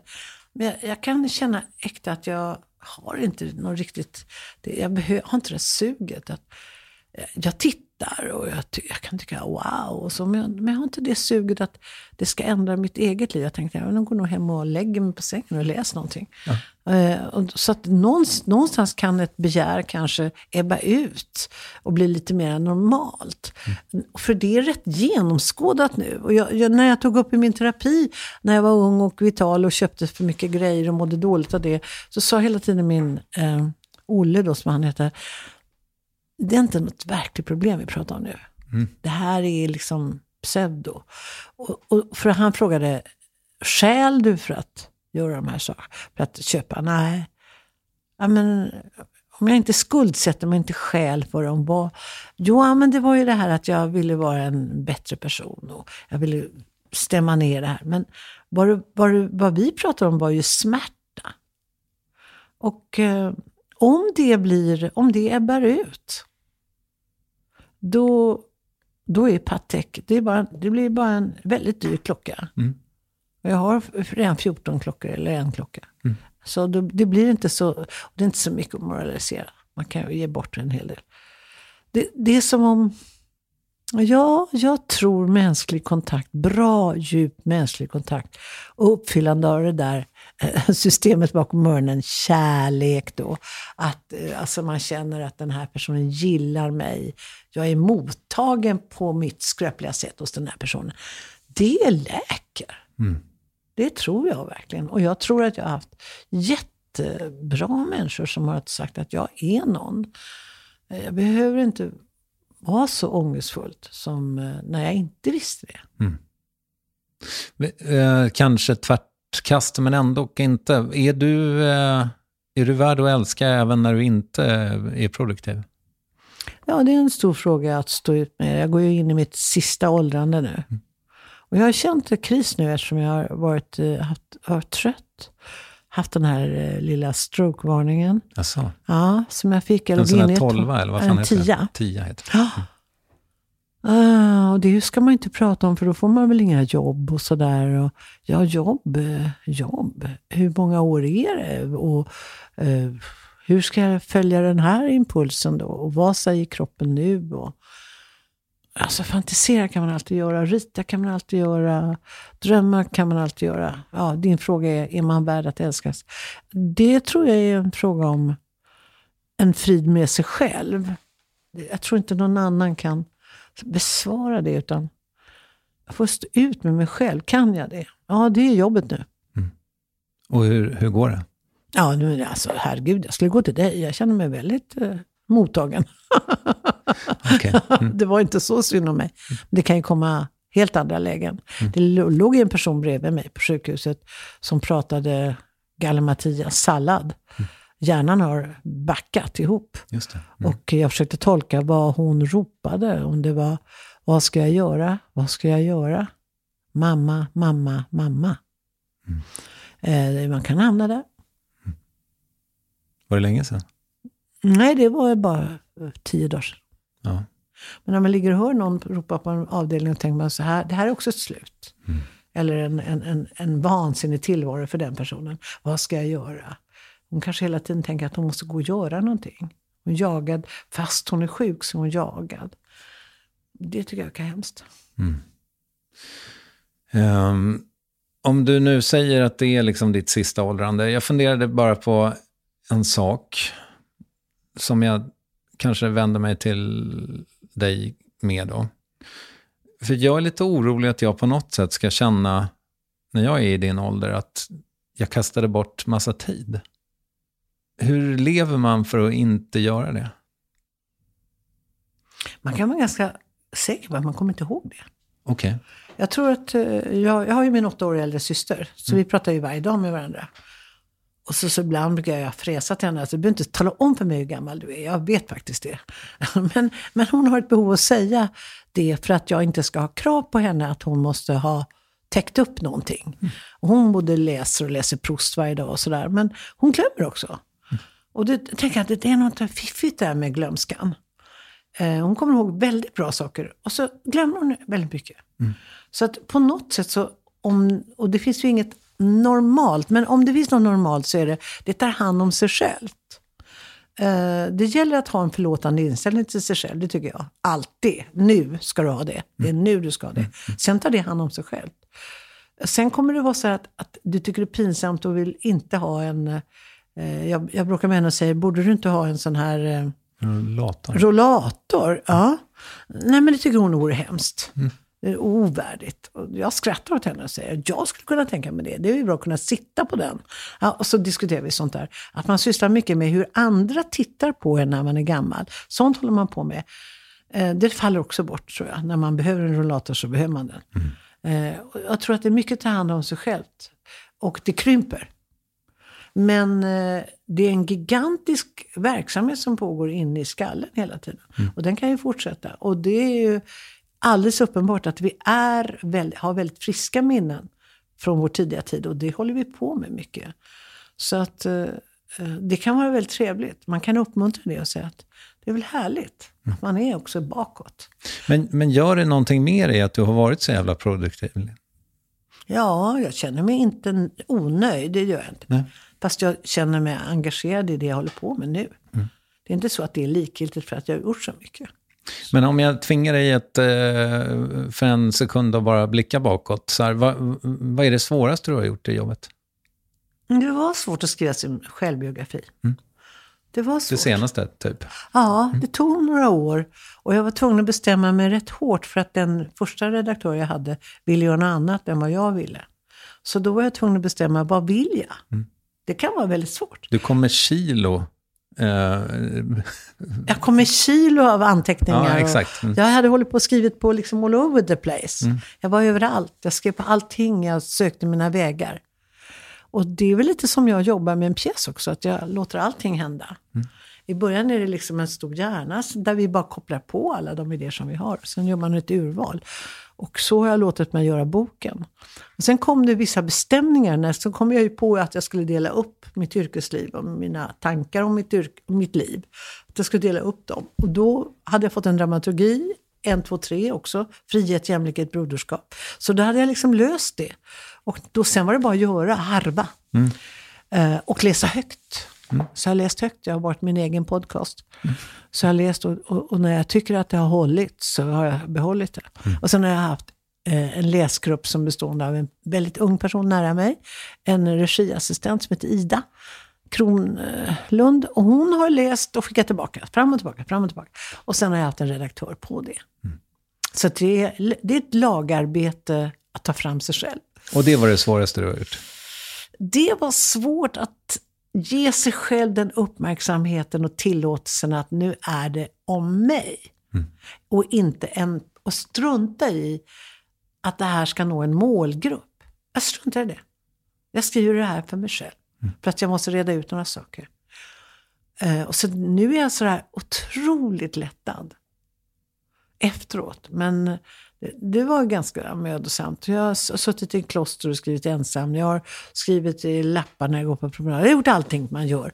Eh, men jag har suttit också timmar, timmar, timmar med mig själv. Och eh, måste motivera att det är okej. Vad har du suttit i för jävla kloster?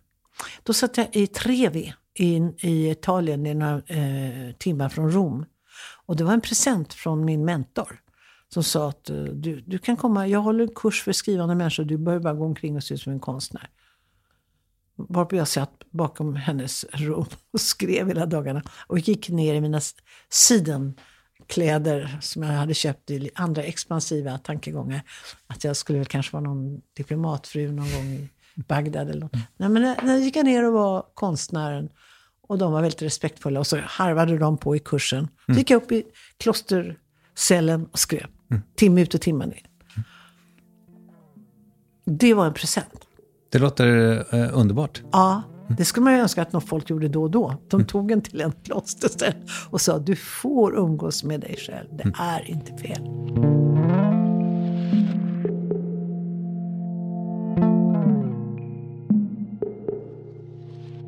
Jag är så nyfiken egentligen på ditt, din yrkesroll. Så, alltså, kan du säga någonting om vad du har jobb, alltså hur du har jobbat med skådespelare? Ja, det är en kombination att jag skannar dem som personer men jag vill inte veta så mycket om deras privatliv. Så jag umgås inte så mycket med skådespelarna. Utan de är som eh, människor, avatarer i min fantasi. Så eh, det objektiva är att det är någon pjäs, vi ska berätta någon historia. Och de här har sagt att de vill vara med. Och jag har ibland intervjuat dem och sagt att jag jobbar så här och så här. Verkar det bra? Och då så säger de ja till det och så är de med. Sen så fantiserar jag om dem i min process i, ihop med en roll eller, eller en berättelse.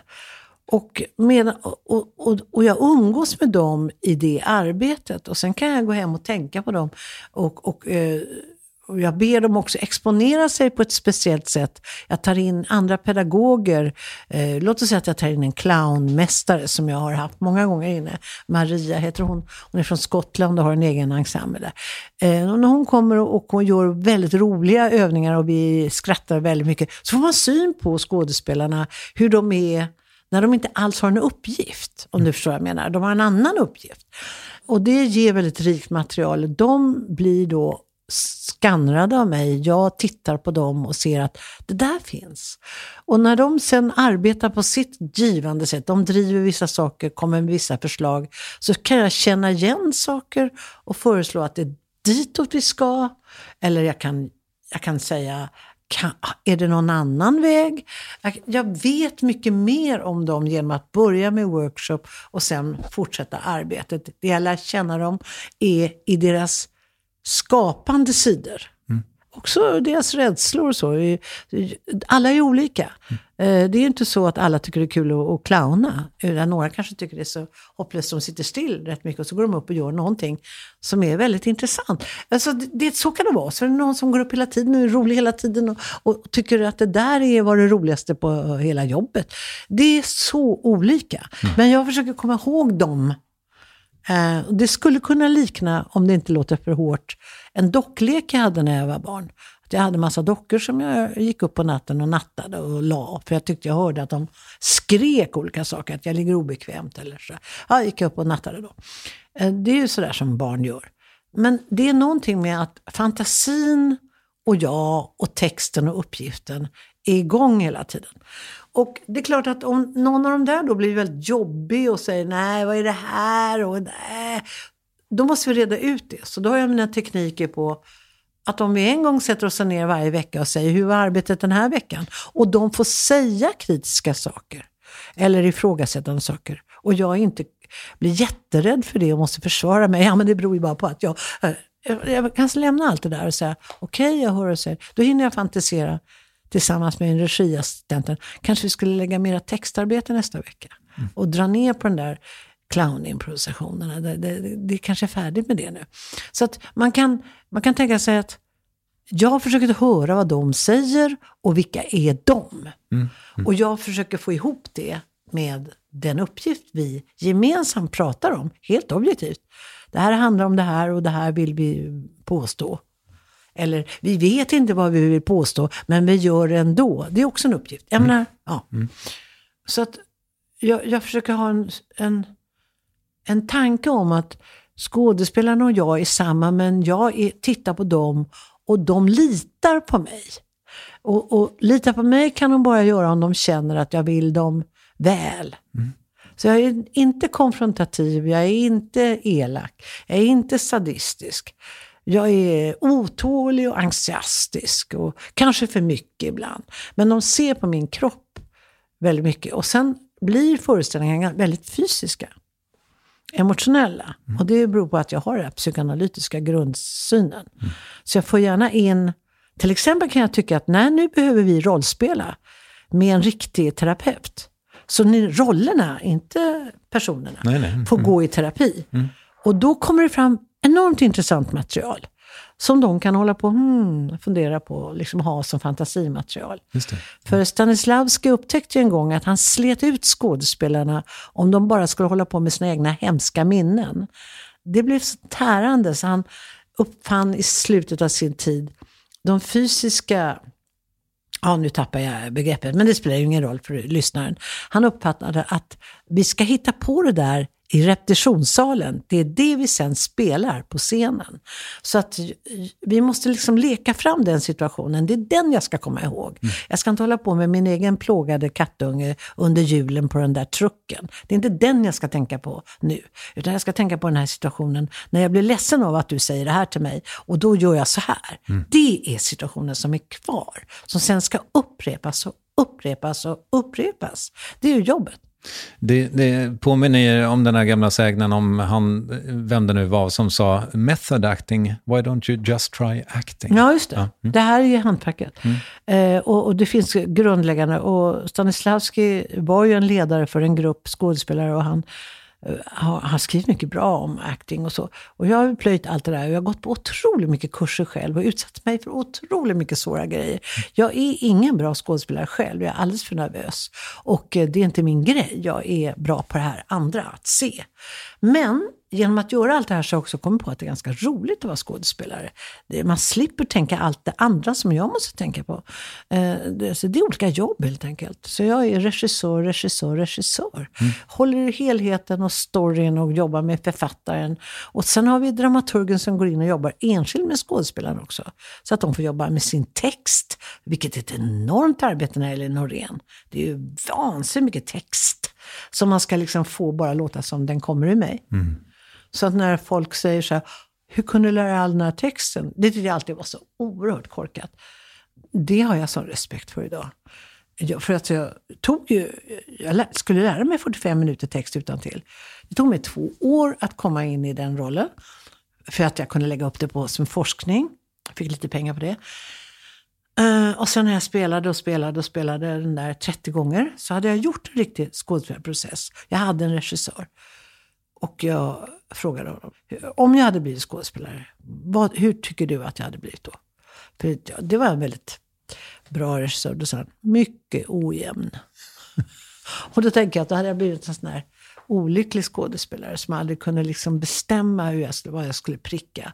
Utan bara kanske var bra när, någon, när det var bra omständigheter. Mm. Men det som det ledde till mig var att jag blev en bättre regissör efter det där faktiskt. Synd att jag gjorde det så sent i mitt liv. Då var jag 50 ungefär. Då, då kunde jag också möta skådespelare väldigt med. Men ert yrke är ju helt underbart. När det är, när det är liksom bästa förutsättningarna. Ni har en bra text, ni har en intresserad regissör och ni har tid. Det är underbart. Så att cut the bullshit liksom. Det, här. det finns mycket sån där tjafs i det här yrket. Så här mycket lidande tjafs och så. Det behöver inte vara något lidande alls. Det kan vara väldigt konkret. Det kan vara naturligtvis jobbigt och mödosamt. Man får inte till det. Uh, man kan tappa självkänslan under perioder. Men det är inget lidande. Det är ett roligt jobb.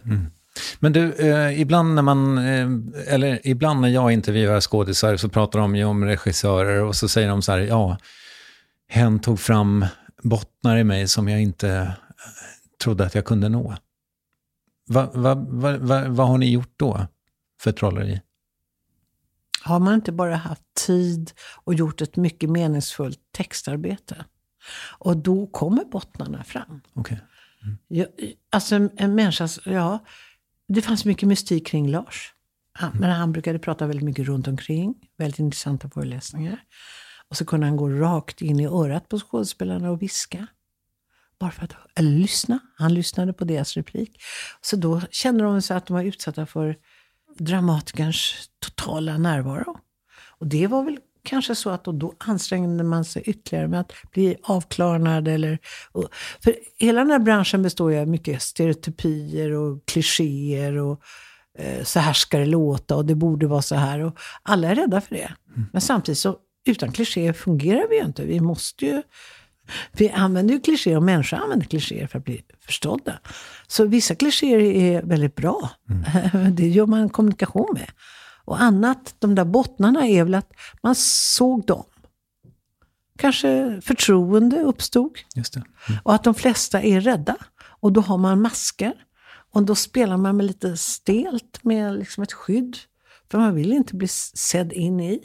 Och det är läskigt att gå ut på scenen och folk tittar på en. Och min erfarenhet var ju när jag var ung och gjorde sådana här eh, försök att gå ut och få kontakt med att det var så kyligt där ute. Kände liksom iskalla fläckar. Det är ju en läskig upplevelse. Det var naturligtvis min egen osäkerhet. Sen när man äh, breddar sitt kunnande så känner man att jag kan påverka det. Om jag inte är rädd så blir, blir det varmare där ute. Så det är inte ditt fel att Simon Norton är en jävla fackpamp nu istället för skådis? Jag, räddar honom då och då till teatern. Ja, bra där. Kommer han vara med i det här? Ja. Ja, vad kul.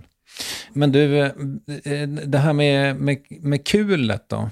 Eh, Jag tänkte på det, jag så- såg liksom, jag har, förs- alltså jag har dränkt mig själv i dig. Det finns en scen med en, tidigt i Bängbulan med en rutschkana som Simon ramlar ner för. På ett jävligt clownigt sätt. Och det där tänkte jag, fan vad det där var Susanne. Eller? Men det kan väl vara så här att det där skulle han aldrig drömma om att göra inför en annan regissör. Vi är så olika. Och eh, han, han kan också när jag garvar. Och jag är någon form av teatermamma till honom. När han var väldigt ung så såg jag honom. Vi hade en workshop på, med hela hans klass. Och han eh, gjorde väldigt originella saker. Och jag bad honom då spela en, eh, ett skinhead sen i en film som heter Talar är så mörkt. Mm. Jag har skrivit fanmail till honom för den. Ah.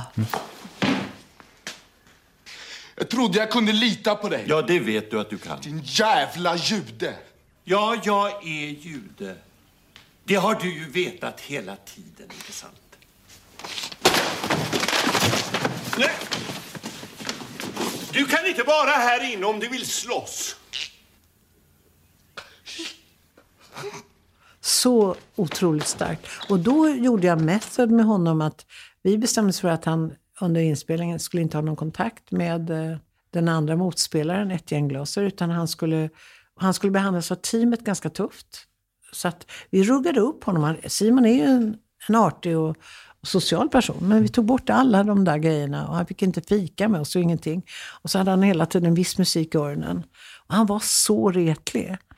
Och då använde vi oss av det. Och det var en överenskommen metod för att hålla koncentrationer. Och han läste Bill Buffords analys av slagsmålsbehovet och allt det där.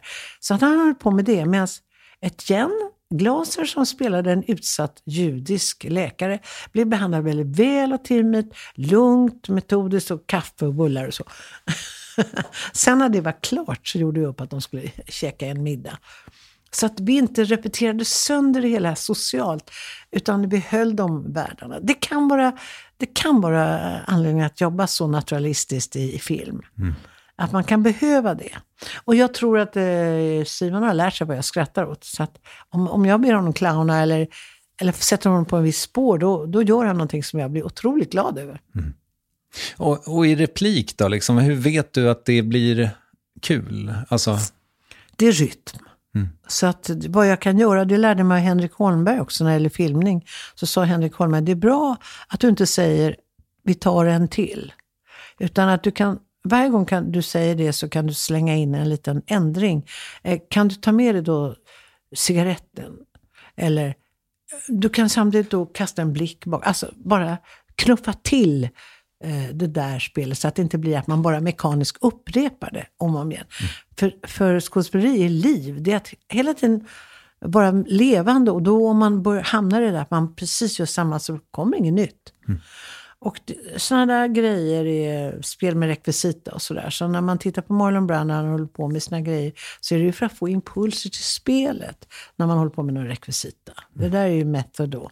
Men det är också helt konkret Brecht som alltid pratar om rekvisitans roll. Spännande. Du, ehm, då vet vi att du ska eh, göra en eh, film förhoppningsvis. Börja filma nästa år kanske. Mm. Ja. Det det. Sen har du en premiär i december. Mm. Vet du något mer som du har framför dig? Ja, jag borde väl ta, få Dramaten att göra en verklig satsning på barn och ungdomsteater. Och eh, om det inte jag lyckas med det så kanske Mattias Andersson lyckas med det. Eh, och liksom tar de allra starkaste erfarenheterna de senaste 30 åren och säger nu ska nationalscenen visa vilka vi anser är de viktiga i publiken. Jag hoppas ju på att, att eh, den här intelligenta mannen gör någonting sånt. Eh, Susanne, det är dags för succémomentet Frågor du inte fått förut. Det finns ett, eh, ett sublimt eh, tema i det här. Vi får se ifall du upptäcker vad det är. Hasp, för eller emot? För. Okej. Vad Har, har du några favoriter? Du hade ju en väldigt bra hasp på toa här. Ja, det hade jag. Ja, och då blev jag så lycklig att det inte var så där väldigt... eh, Så att man kan spänna av lite när man går på toa. Alltså ingen kommer och rycker i dörren. För det, det var min impuls nämligen. Men nu visste jag att haspen satt där, så då lät, lät jag bli. Eh, eh, vad väckte senast ditt ha-begär? Det är inte så starkt sa du, men... Att få åka till Venedig en gång till. Och att göra det med min scenograf. För hon har en rutten lägenhet där. Med liksom en stank från lagunen eh, som är gratis. Och man kan vara där några dagar och gå runt på biennalen och se konst. Alltså hav. Jag, jag, blev, jag blev tokig av lust att göra det. Jag tittat på min, i min almanacka. Jag har hittat tre dagar jag skulle kunna åka dit. Ja, men gör det. Ja. Haruki Murakami, pepp eller depp? Pepp? Eh, vem är din Hans? Ja, Per. Okej. Är det din kille? Mm. Eh, vad, vad betydde frågan egentligen? Då tänkte jag faktiskt, tog en omväg via Freud och Lille Hans och, och problem och, och så. Och så tänkte jag, en- en som jag har velat hjälpa mycket. Eller vill hjälpa. Eller tycker det är en person att hjälpa. Okej. Men som naturligtvis klarar sig själv. All right. Eh, har du någon haiku? Jag har en vän som skriver en diktsamling nu på haiku som jag har läst igenom och gett lite synpunkter på. Det där är alltid känsligt när det är en diktare. Men, men eh, ja, Kul. Vad fint du eh, eh, sydde ihop det här. Såg du temat? H. Ha, ha, ha, Ha, ha, ha, blev det. Det var lite som den här kognitionstesten jag tog mo- mot stroken. När jag skulle säga massa ord på F och jag var väldigt fin och fall. Jag var på fall och så, ja, allting. Och så plötsligt bara tog det slut. Så det kom till H. Okej. Mm. Eh, stort tack för att du kom hit. Eh, vad ska man säga? Ska man tacka Niga eller säga att det var jättekul? Du får göra alla tre om du vill. Jag kan hoppas att jag inte får någon stroke efteråt. Stort tack. Härligt att träffa dig.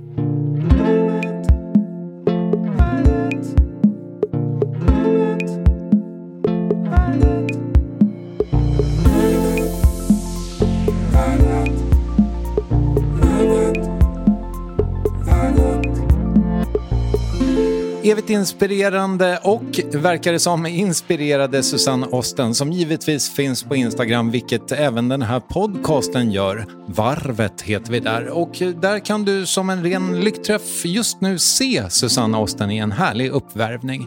Nästa vecka hör du den här kanske inte helt obekanta rösten i Värvet. Du, nu ringer det på min andra linje här, Axel. Kan du vänta lite? Ja, visst. Ja, det är Christian. Hallå? Ja, du är fortfarande på samma. Ja, hur fan gör man det här då? Det ringer någon på... Är det R-knappen? R-knappen, ja. Yes, Christian Lok som är otroligt tv-aktuell. Vilken dag som helst tar han plats som programledare i Min sanning. Missa inte det samtalet, eh, alltså värvet. Hälsar Acast, producent Ninni Westin och jag då, K. Triumf. Tack för idag. Hej!